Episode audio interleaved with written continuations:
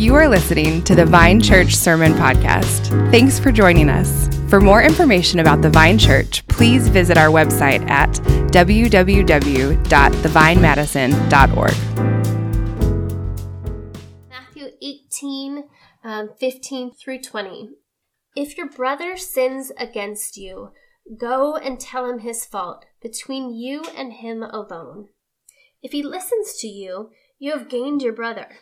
But if he does not listen, take one or two others along with him, that every charge may be established by the evidence of two or three witnesses. If he refuses to listen to them, tell it to the church.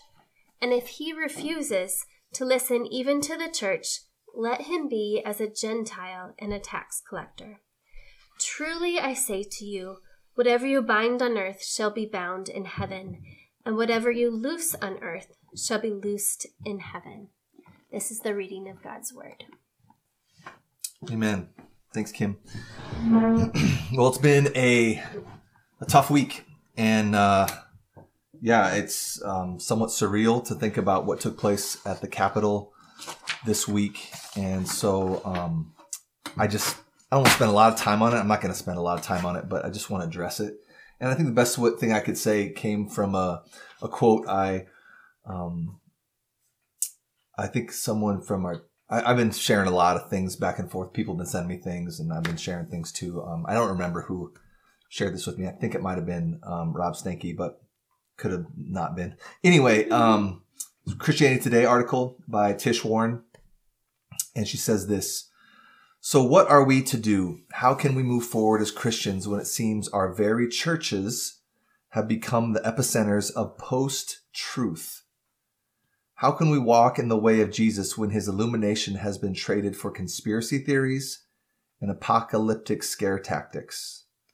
How do we embody beautiful orthodoxy, truth, and light when the long shadow cast by a cross, under the long shadow cast by a cross, draped in a MAGA flag on the Capitol lawn.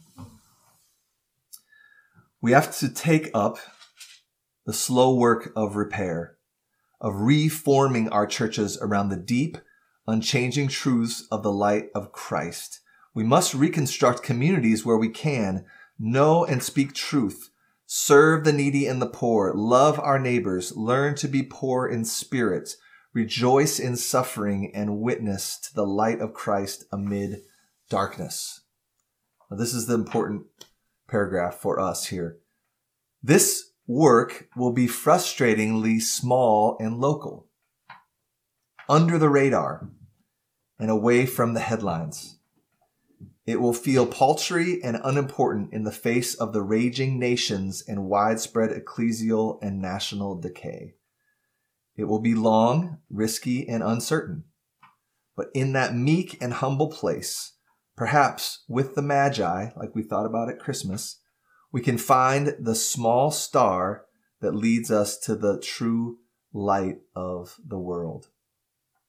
So, what I'd love to say is let's just keep doing what we're doing. Let's keep doing what we're doing. Um, the Vine Church is not going to be a church that is going to veer in the direction of what we saw at the Capitol or those that have those beliefs. Um, we would say that that is not Christian. Um, so much to be said there, but just in case anyone's wondering, uh, that's not the the direction we're headed as a church. Okay, um, we are going to talk about politics sometimes if the Bible warrants it. Um, we are, as far as I'm concerned, always going to be a church that is very pro life. As far as I'm concerned, um, and our elders are concerned, we're always going to hold the line on uh, gender and sexuality as the Bible presents it. Um, but we're not going to go in the direction of what we've seen. I think that should be clear, but just let me state that as as clear. Um, by what is swirling around with people that would say they embrace similar convictions as us when it comes to the typical Republican issues or whatever. Um, but they're steering in a direction that is anti Christian when it comes to violence and mingling of the Confederate flag with Christianity somehow and all of that garbage. So um, I just want to say that in case anybody's wondering. Um, we are going to keep doing what we're doing. And that is we're going to adhere to God's word. We're going to preach God's word. We're going to believe God's word. We're going to love God's word. We're going to ask through prayer for more and more fruit of the Spirit and the help of the Spirit as we seek to make disciples and plant churches among neighbors and nations through declaration and demonstration. That's what we're about. And that's what Tish in this quote is asking. Just keep doing it. And it's going to be small and it's going to be local and it's going to be under the radar. But um, that's what the church has always been. I mean, the Roman Empire was set on fire uh, as it was crumbling. And I'm not predicting that the United States is equivalent of the Roman Empire and this is the downfall of our country. That's not it at all. But my point is the church just did the simple work. Small, local, day after day perseverance. And the Roman Empire is gone. The church is still here. So whatever happens with the United States isn't really our concern as much as the kingdom of God is our concern. Okay. So we're just going to keep doing what we're doing. Make disciples, plant churches, stay faithful, love people. All right. And we're going to pray. And there's a prayer meeting tonight. Every Sunday night, almost every Sunday night on Zoom. Find the link. Um, I would encourage you to make it a priority. Uh, I'm making it a priority because I need it, right? Um, and sometimes it's just me and Linda Johnson that show up. Linda, what's up? Love you. Um, it's not like you get points for showing up at the prayer meeting. And so if you don't show up, it's okay. But I'm just saying it's one avenue that um, we can continue our discipleship, especially in crazy times. Um, but even when times aren't crazy, show up and pray and give thanks and, and be reminded um, of all the things that we need to give thanks for um, and praise God for. So prayer meeting tonight at eight. If if you if you can make it, um, if you can't, no guilt, no shame. Uh, just pray some other time and make a commitment to it. All right. All right. So let's open up our Bibles to Matthew 18. Um, because of our doing this at home, we, we use in my house, um, we have different technology. So we aren't going to have the little slides that have been happening when we're at church, um, in the, in the, in the corner. And so just grab your Bible, digital or paper, and open it to Matthew 18 so you can be sure to follow along. Um, Matthew 18, starting in verse 15. Now, what we're going to talk about today, in my opinion, is one of the most important and most underemphasized and under practiced texts in the whole Bible when it comes to the health of the church. And our, our text today deals with what's called church discipline. And that's a really negative term, right? Church discipline. I mean, that just sounds like you know, grumpy old dudes like coming down on you for having fun or something. I will discipline you. You know, like none of us were like, you know, discipline is is uh, not fun. The book of Hebrews says this: our fathers disciplined us, and it was not comfortable in the moment. That's what Hebrews twelve says. But it's so good. It's so good, and man, I, I tell you what, nothing is more excruciating for us as leaders than walking through the church discipline process. Um, and if you've been a part of that, you know that's true. Um, especially in the latter stages, as we'll see. But nothing is maybe more beautiful and more encouraging and potential for joy than stage one. Um, it's it's so beautiful and it's so good and and everybody practices church discipline, you know, on a regular basis. They just don't think of it that way. But you're going to think, start thinking of it that way after this sermon. Okay. So let's, let's dive in and take a look. Look at verse 15.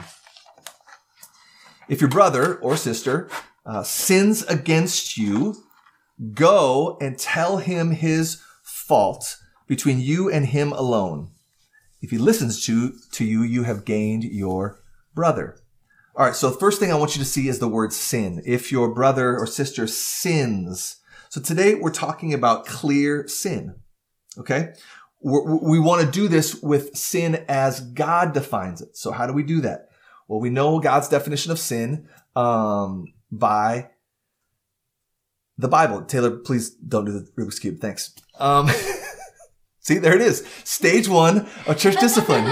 In the moment, real time. My son is doing the Rubik's Cube while I'm preaching. It's kind of distracting, so I ask him to stop, right? And he does. And we're reconciled and it's all good. Um, there it is.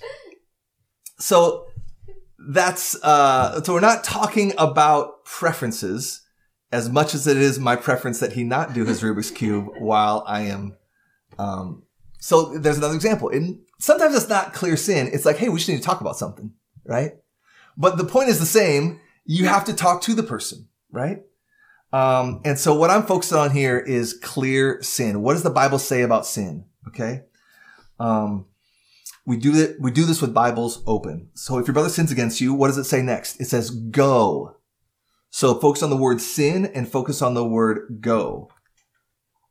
Now, this is something we say a lot in, in the Vine culture, and I emphasize it like crazy in the membership class. We don't talk about the person, we talk to the person. Said positively, we talk to the person, not about the person. That's what Jesus is getting at here. He's not saying go and gossip to other people about how you've been sinned against. No, you go and talk to the person.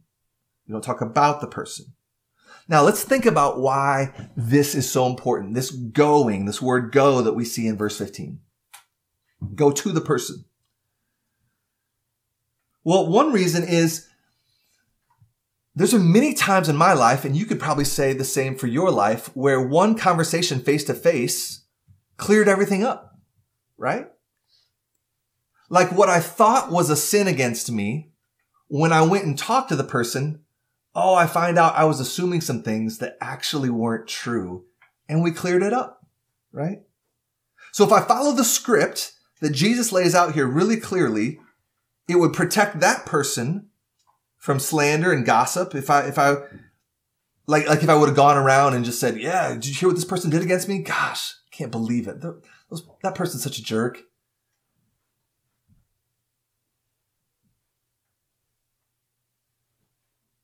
what I actually assumed was wrong. And I just needed that conversation to clear it up. So talking to the person and not about the person can oftentimes clear things up in a very helpful way. See, gossip always destroys. Loving one-on-one conversation where, where feelings can be shared is the way of peace and harmony. Listen to what the proverb says. Faithful are the wounds of a friend. but deep are the cuts of the one who gossips, who runs around whispering. Man, did you, did you hear what they did to me?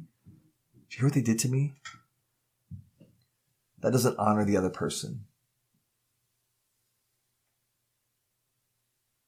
But going to the person and not talking about the person also does something else. It can um, correct wrong assumptions, but it also preserves their dignity. It preserves their dignity. It's not a public confrontation yet. That, And that can easily put someone on the defensive initially. But first, no, it's in private. Not, not like, not like in a pressured environment where, but, but in an environment where there could be listening, question asking, responding, give and take. Oh, I thought this. Oh, no, that actually wasn't correct. Oh, I thought you said this. No. Oh man, your tone of voice led me to think this, but I, was that your intention? Oh no, that wasn't your intention. Oh, okay, cool. See how this works? So, when you're sinned against, we're not called, Jesus doesn't say, if a brother or sister sins against you, go and sulk. Or go and bury it and be bitter. Or go and tell someone else about it. Now he doesn't say any of that. He says, go to the person. But again, keep in mind here the category of sin, not just preferences. Like I would prefer if you like serve something else for dinner, mom. Well, that's not a sin issue, right? Now, maybe we can have that conversation, but let's just be clear. We're not talking about sin and we're not talking at that point about church discipline. We're just talking about talking. We're just talking about having a conversation and hearing one another, right? There's a big difference. Okay. It's important we keep that in mind. Am I in the area of preference here? Am I in the area of sin here? Think about why this is so important in our lives. Think about why Jesus would spend time talking about this. Like if, if I found out that my wife or some of my closest friends were talking about me and not to me about my sin, and that brings a deep sense of betrayal, does it not? That hurts. I can't think of anything more hurtful. It also happens like this, like when, when you say, like maybe you'll come um, and say to someone, man, people are saying. Uh, this happens to church leaders a lot. Like, well, lots of people are saying blah blah blah blah. Well, what am I what am I supposed to do with that? What are we supposed to do with that? Who are those people? And why aren't those people coming to us? And that that information is just so nondescript. It's hard to be actionable. Does people like just two people, or is people like two hundred people? So if people are saying, meaning there's a group talking about something in reference to the church, or if people are saying it at the office in reference to the boss or whatever, what you should do when you're in that group of people saying is look to all those other people and say, you know what? We need to go talk to that person. We need to go talk to that person. And, uh, for me personally, as a church leader, that's happened a lot, even in the last year. I've had some great conversations with people that came and, and came to me and asked me very direct questions. What does the Vine Church believe about this? What about this? I'm confused about this. And they came directly to me. And I, I think it went really well. That happens all the time. So don't be a part of the group that says people are saying. Just go and say to the person, right? Um, we just have to treat others the way that we want to be treated. We all don't like to be talked about, do we? We like to be talked to. That shows respect. That shows love. And so Jesus is just asking us to treat others the way, treat others in the body, in the church. He's talking about the church here. Treat others in the church the way that we would want to be treated. All right. Let's consider another angle. Okay. This is, this is deep. So we got to look at it from a, a lot of angles and there's a lot at stake. When we talk about people and not to people, think about this. Thirdly, we rob someone of the opportunity to be sanctified. Let me say that again. When we talk about and not to, we rob that person of the opportunity to be sanctified, opportunity to grow in holiness, opportunity to repent and turn and be changed. See, when someone points out our sin and we repent, we usually grow from that, right? Like uh, a few years ago, I was confronted by a leader at our church wh- where I worked uh, at a church in Albuquerque.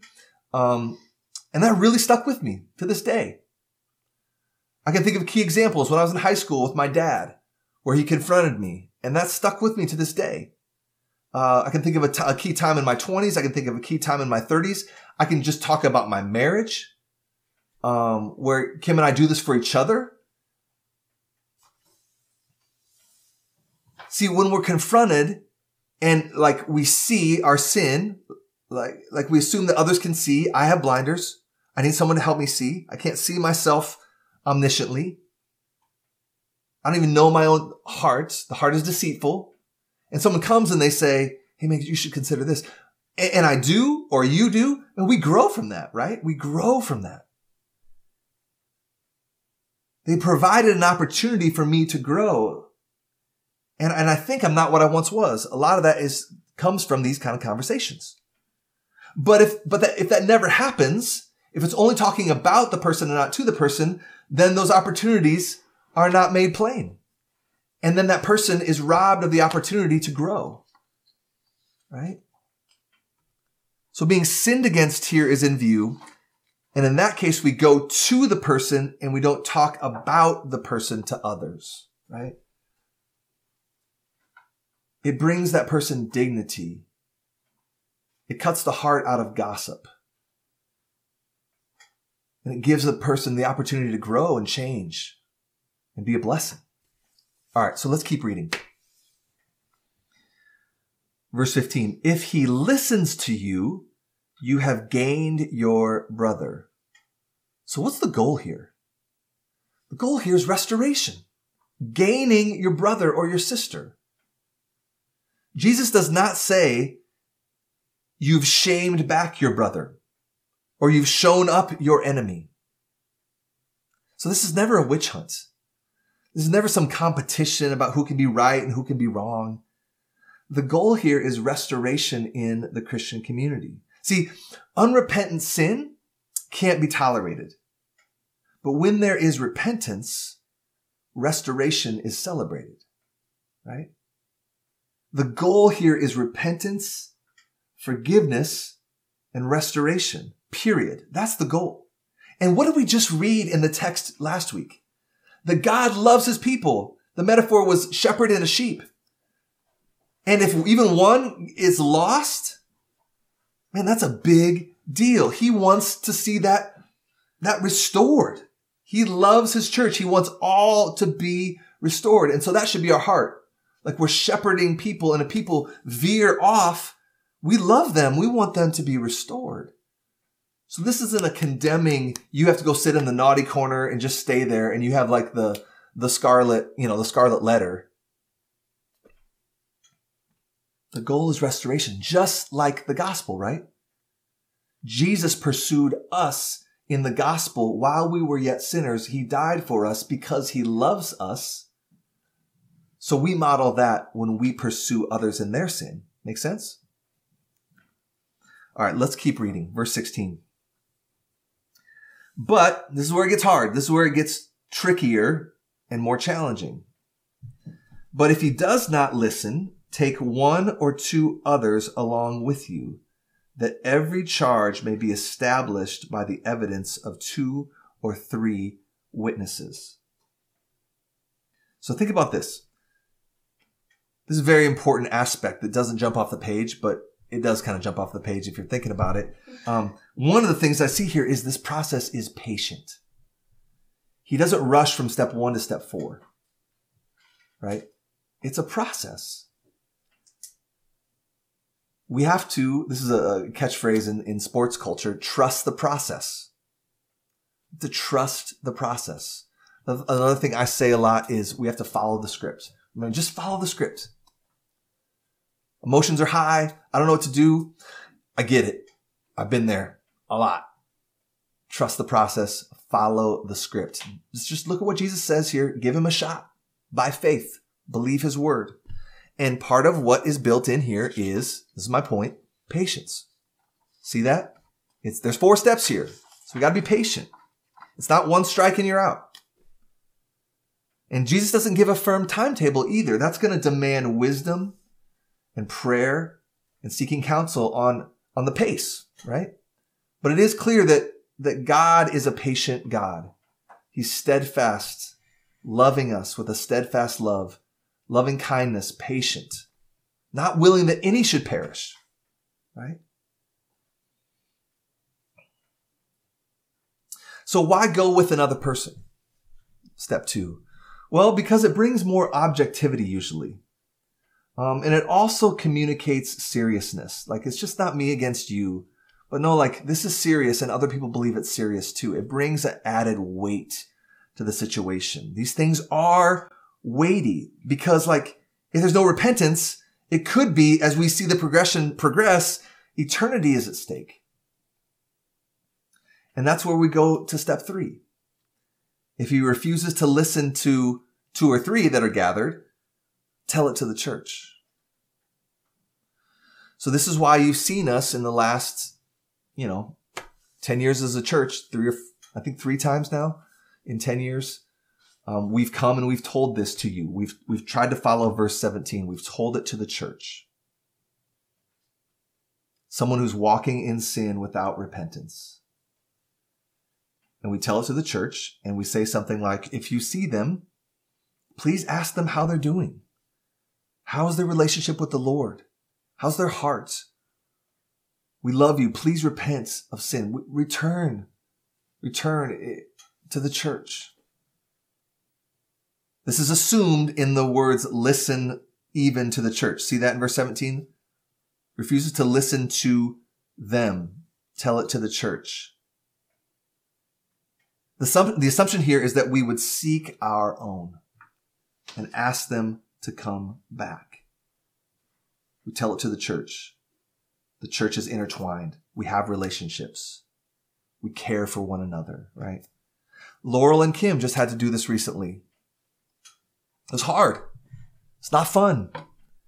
We pursue those that we love. Straying sheep, the Lord pursues them. The Lord loves them. He, he asks us as under shepherds to do the same thing. I was part of a situation before moving to Madison at a, at a local church where I worked, where we had to do this with a, a man who was part of our church and he was abusing his family and abusing substances. He was unstable. And at that time, um, he wouldn't respond to us, but we were trying to follow the steps here. And he was living with his mom. We didn't really know how unstable he was. Did he have a gun? And I, I was with another pastor. We were at step two and I remember walking up to the door and just being like, man, I don't, I had butterflies. I don't know what to expect. And just saying to the other pastor, man, here we go. Like we're here for the sake of obedience. But obedience to God's word is worth it. And it, he didn't shoot us. Thankfully, he didn't have a gun or anything like that. Um, but it was, it was challenging. It was hard, but it was worth it. It was worth it. Obedience is always worth it. It's not always comfortable or easy in the short run, but it's always worth it in the long run. So the church is called to care for their own, and that's why we tell it to the church. So we can reach out to that person, so we can be united on our definition of sin. And that's the second aspect I want you to see here. The church has to be united in our definition of sin. And so when we tell it to the church, it's a way of saying, man, we have to take this seriously. And, and, and one of the things that it does in my experience is that it really sobers everybody up in the sense of like, we're all reminded of like, okay, okay, we actually do have boundaries. And for the sake of the purity of the church, we're going to keep those boundaries. And I see in my own heart tendencies to go off the rails if I'm not careful, if I don't have people helping me, if I don't have God's word helping me. I remember a situation um, with the the former leader of Acts 29. Acts 29 is our church planting network that we're associated with. And the former leader, this is five years ago, maybe six years ago, uh, Mark Driscoll was removed for disciplinary reasons from Acts 29 leadership.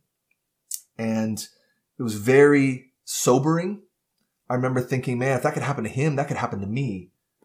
So I need to take stock of my, I mean, I need to clean up my bedroom. I need to clean up my house. I need to be aware of where, where can I go off the rails? Cause I'm not immune from this either. So you always start to ask those questions when you see it happen to someone else. Like, Lord, have mercy on me. I don't want to go that route. But it was very purifying, very sobering. In that sense, it's really good for the church. It reminds us that God's glory in the church is at stake and that, that our sin is a big deal. Like we do need to be sobered up. Check out this quote from uh, Frederick Bruner that I came across this week in my study.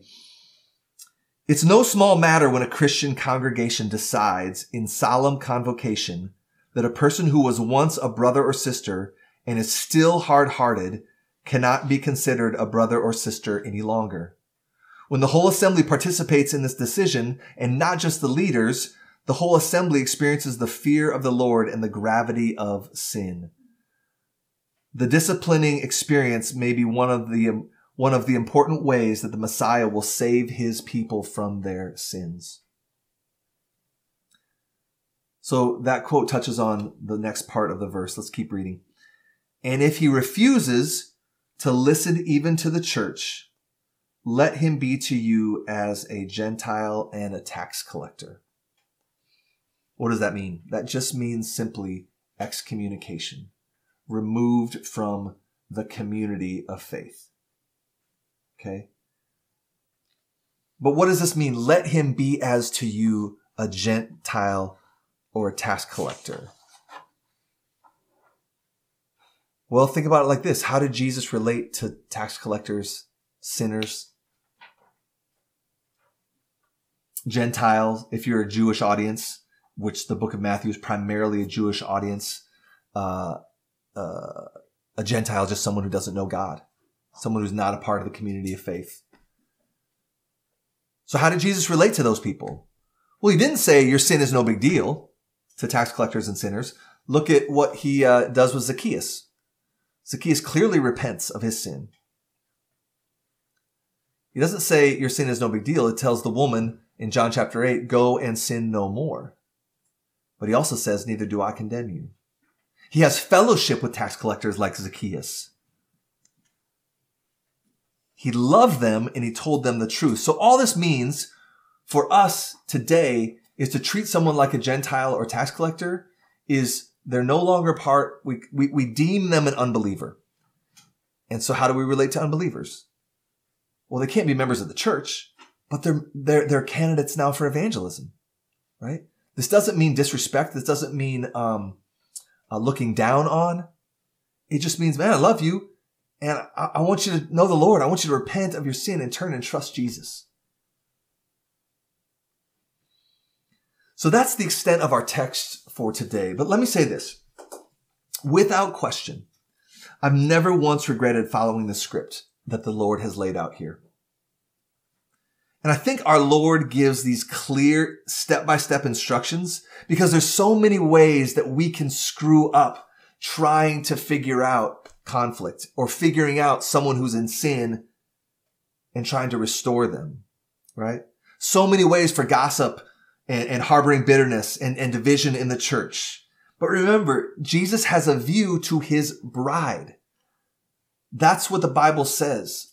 How, how Christ relates to his church. It's like how a loving husband relates to his wife, right? So for example, like I love my wife very deeply. Like if you mess with her, you mess with me.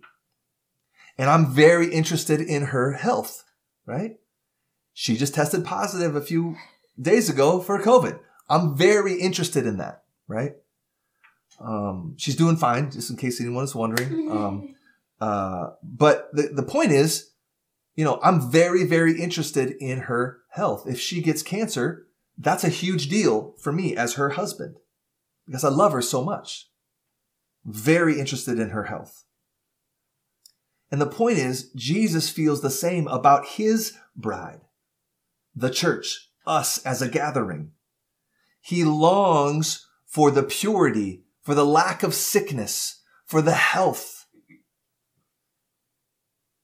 for there to be chemotherapy, and for the tumor to be benign. The health, right, of his wife. And, and this text for today is one of the most important aspects of, of the great physician trying to help us stay healthy, trying to keep his bride healthy. So I always say again, like I, like I already said, I always say, and I want you to remember, we got to follow the script. Another way to say it is we have to follow the great physician's prescription. Got to get a prescription. You got to go to the Jesus Walgreens, mm-hmm. get those pills and down the hatch. Right? Right? I can tell you a hundred horror stories of how relationships are broken when the script is not followed, when the prescription by the great physician is not taken. It, just goes like this. It always happens like this. And you, some of you have been around long enough to see this happen too. People don't go to the person, but gossip starts. And then assumptions are made that are unproven. And they start to be believed and they get spread and teams start to get formed and those teams get solidified. And then we start to believe the worst about each other because we're not talking to each other. We just assume the negative about the other. And the heat gets turned up as time moves on. Feelings deepen and become more entrenched and things eventually explode in some fashion, whether it be a, a, a large portion of the church just leaves or there's a, a, a split, relationships devastated, and remember the analogy, right? The bride's unhealthy behavior makes the husband look really bad. Like you would say, what's the deal with the husband? Like, why would I want that husband around when his wife is so unhealthy? See, if the church is screwed up in so many ways, if there's the cancer of gossip or the cancer of bitterness, that's wreaking havoc on the body, what does that say about the husband? Didn't he ever take her to the doctor? Didn't he ever like help her and, and, and nourish her? See, unbelievers look at us. And if they see the bride, the church is toxic and division, like why would they want to be a part of that?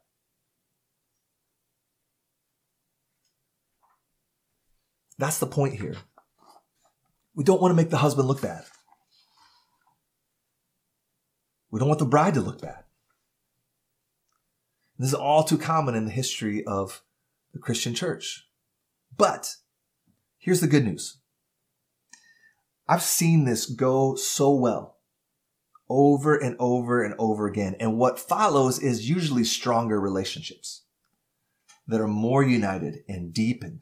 Like 95% of the time, if we take this seriously, it just stops at step one.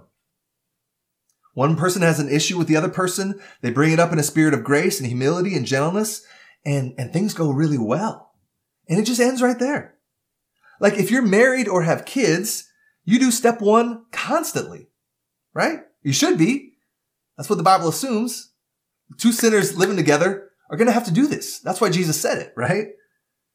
And it's just church, uh, step one of church discipline. I feel sinned against by you and I think we need to talk about it.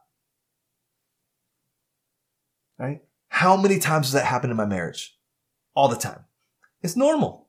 It's absolutely normal. And guess what? I'm more in love with my wife today than I've ever been. And I can say that for a fact. Hasn't been easy, but it's so good. And it leads to much fruit being bore over the course of years and years, right? We haven't perfectly done it, but we want to do it. And as a result, I think our, our love and commitment to each other is stronger than ever. Because we're just trying to follow the script. Just trying to trust that Jesus knows what he's talking about. So we're going to obey. We're going to believe and obey, right? Well, the same is true in the family of God. When we love one another to talk to the person, not about the person, relationships have a chance to grow and deepen. God knows what he's talking about in his word, right? So we believe him. Let's do it. It will make, just like the marriage analogy, it will make our church that much stronger. So let me end with this, just super practical there's a line I want you to memorize. Okay. That's just going to provide um, some healthy boundaries for us as a church. Just a simple line that you can say to yourself or you can say to someone else. And here's the line I want you to memorize. Like I use this line quite a bit in the last 10 years of pastoring um, our church and hearing people come to me with concerns about someone else. And here's all I say. Here it is. Ready? It's revolutionary it sounds like you need to go talk to that person. It sounds like you need to go talk to that person. Man, I, I just had that experience this week. Sounds like you need to go talk to that person. Memorize it, use it, protect the glory of Jesus' bride through saying it. Now, notice the contrast from saying, wow, that person sounds like an idiot. Tell me more. This is some juicy gossip. That's not what we're shooting for. That will be a path of destruction. And no one says that, right? But we say that in our hearts. So that is the path of destruction. Saying, it sounds like you need to go talk to that person. That's the pathway of life because Jesus has told so. Jesus has told us so. Proverbs 18, 8. The words of a gossip are like choice morsels. They go down to the innermost parts. Man, it's a temptation there. We fight against that temptation when we say, man, it sounds like you need to go talk to that person. It sounds like you need to go talk to that person. Every single one of us listens to people um, with concerns about somebody else. All of us do it. We've got to start saying more often, it sounds like you need to go talk to that person. Because that's where the healing begins. Because Jesus promises it. His word is true. We can trust it, right? Let me close with this. There's a lot of room here for defensiveness, right? Let me say it differently. There's a lot of opportunity here for defensiveness, but there's no room for defensiveness. See, the gospel has already outed us as sinners, right? That's how you became a Christian. You had to confess that you were a sinner. So why be defensive if, if my sin shows up in relationships and I, and I'm called to repentance? It should be just normal, right? I should assume that that's probably going to have to happen. So I don't have to be defensive. I'm already assuming it. It's part of my expectations. Well, you might say it's not always that cut and dry. Yep, that's real life. I get it. That's life. But at least we can be humble and entertain the possibility of having sinned and assume we have blinders on and we can't see ourselves perfectly and have the willingness to listen and seek to understand what someone else is saying. Let me close with this quote. What a blessed community would be ours if we followed Jesus' counsel. Everyone would seek the lost and everyone would seek to restore those who have sinned against them.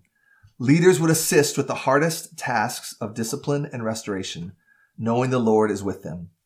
Throughout, we would seek his healing grace for others, and as we do, we would consider again the mercy he showed us when he welcomed us into his presence despite our sin. Amen. Um, I'm going to, at this time, put my wife on the spot, and she's going to come and give a testimony. Um, because I think there's a, a, brief story she could tell about this happening with her friend Carrie in Albuquerque. Um, for those of you who are completely mortified right now, uh, Kim knows that, uh, or we know that Kim's not afraid to be put on the spot. And so, uh, and you're really good at sharing these kind of things. So why don't you share with the Vine just um, that experience you had with this kind of thing in a relationship in in our old church?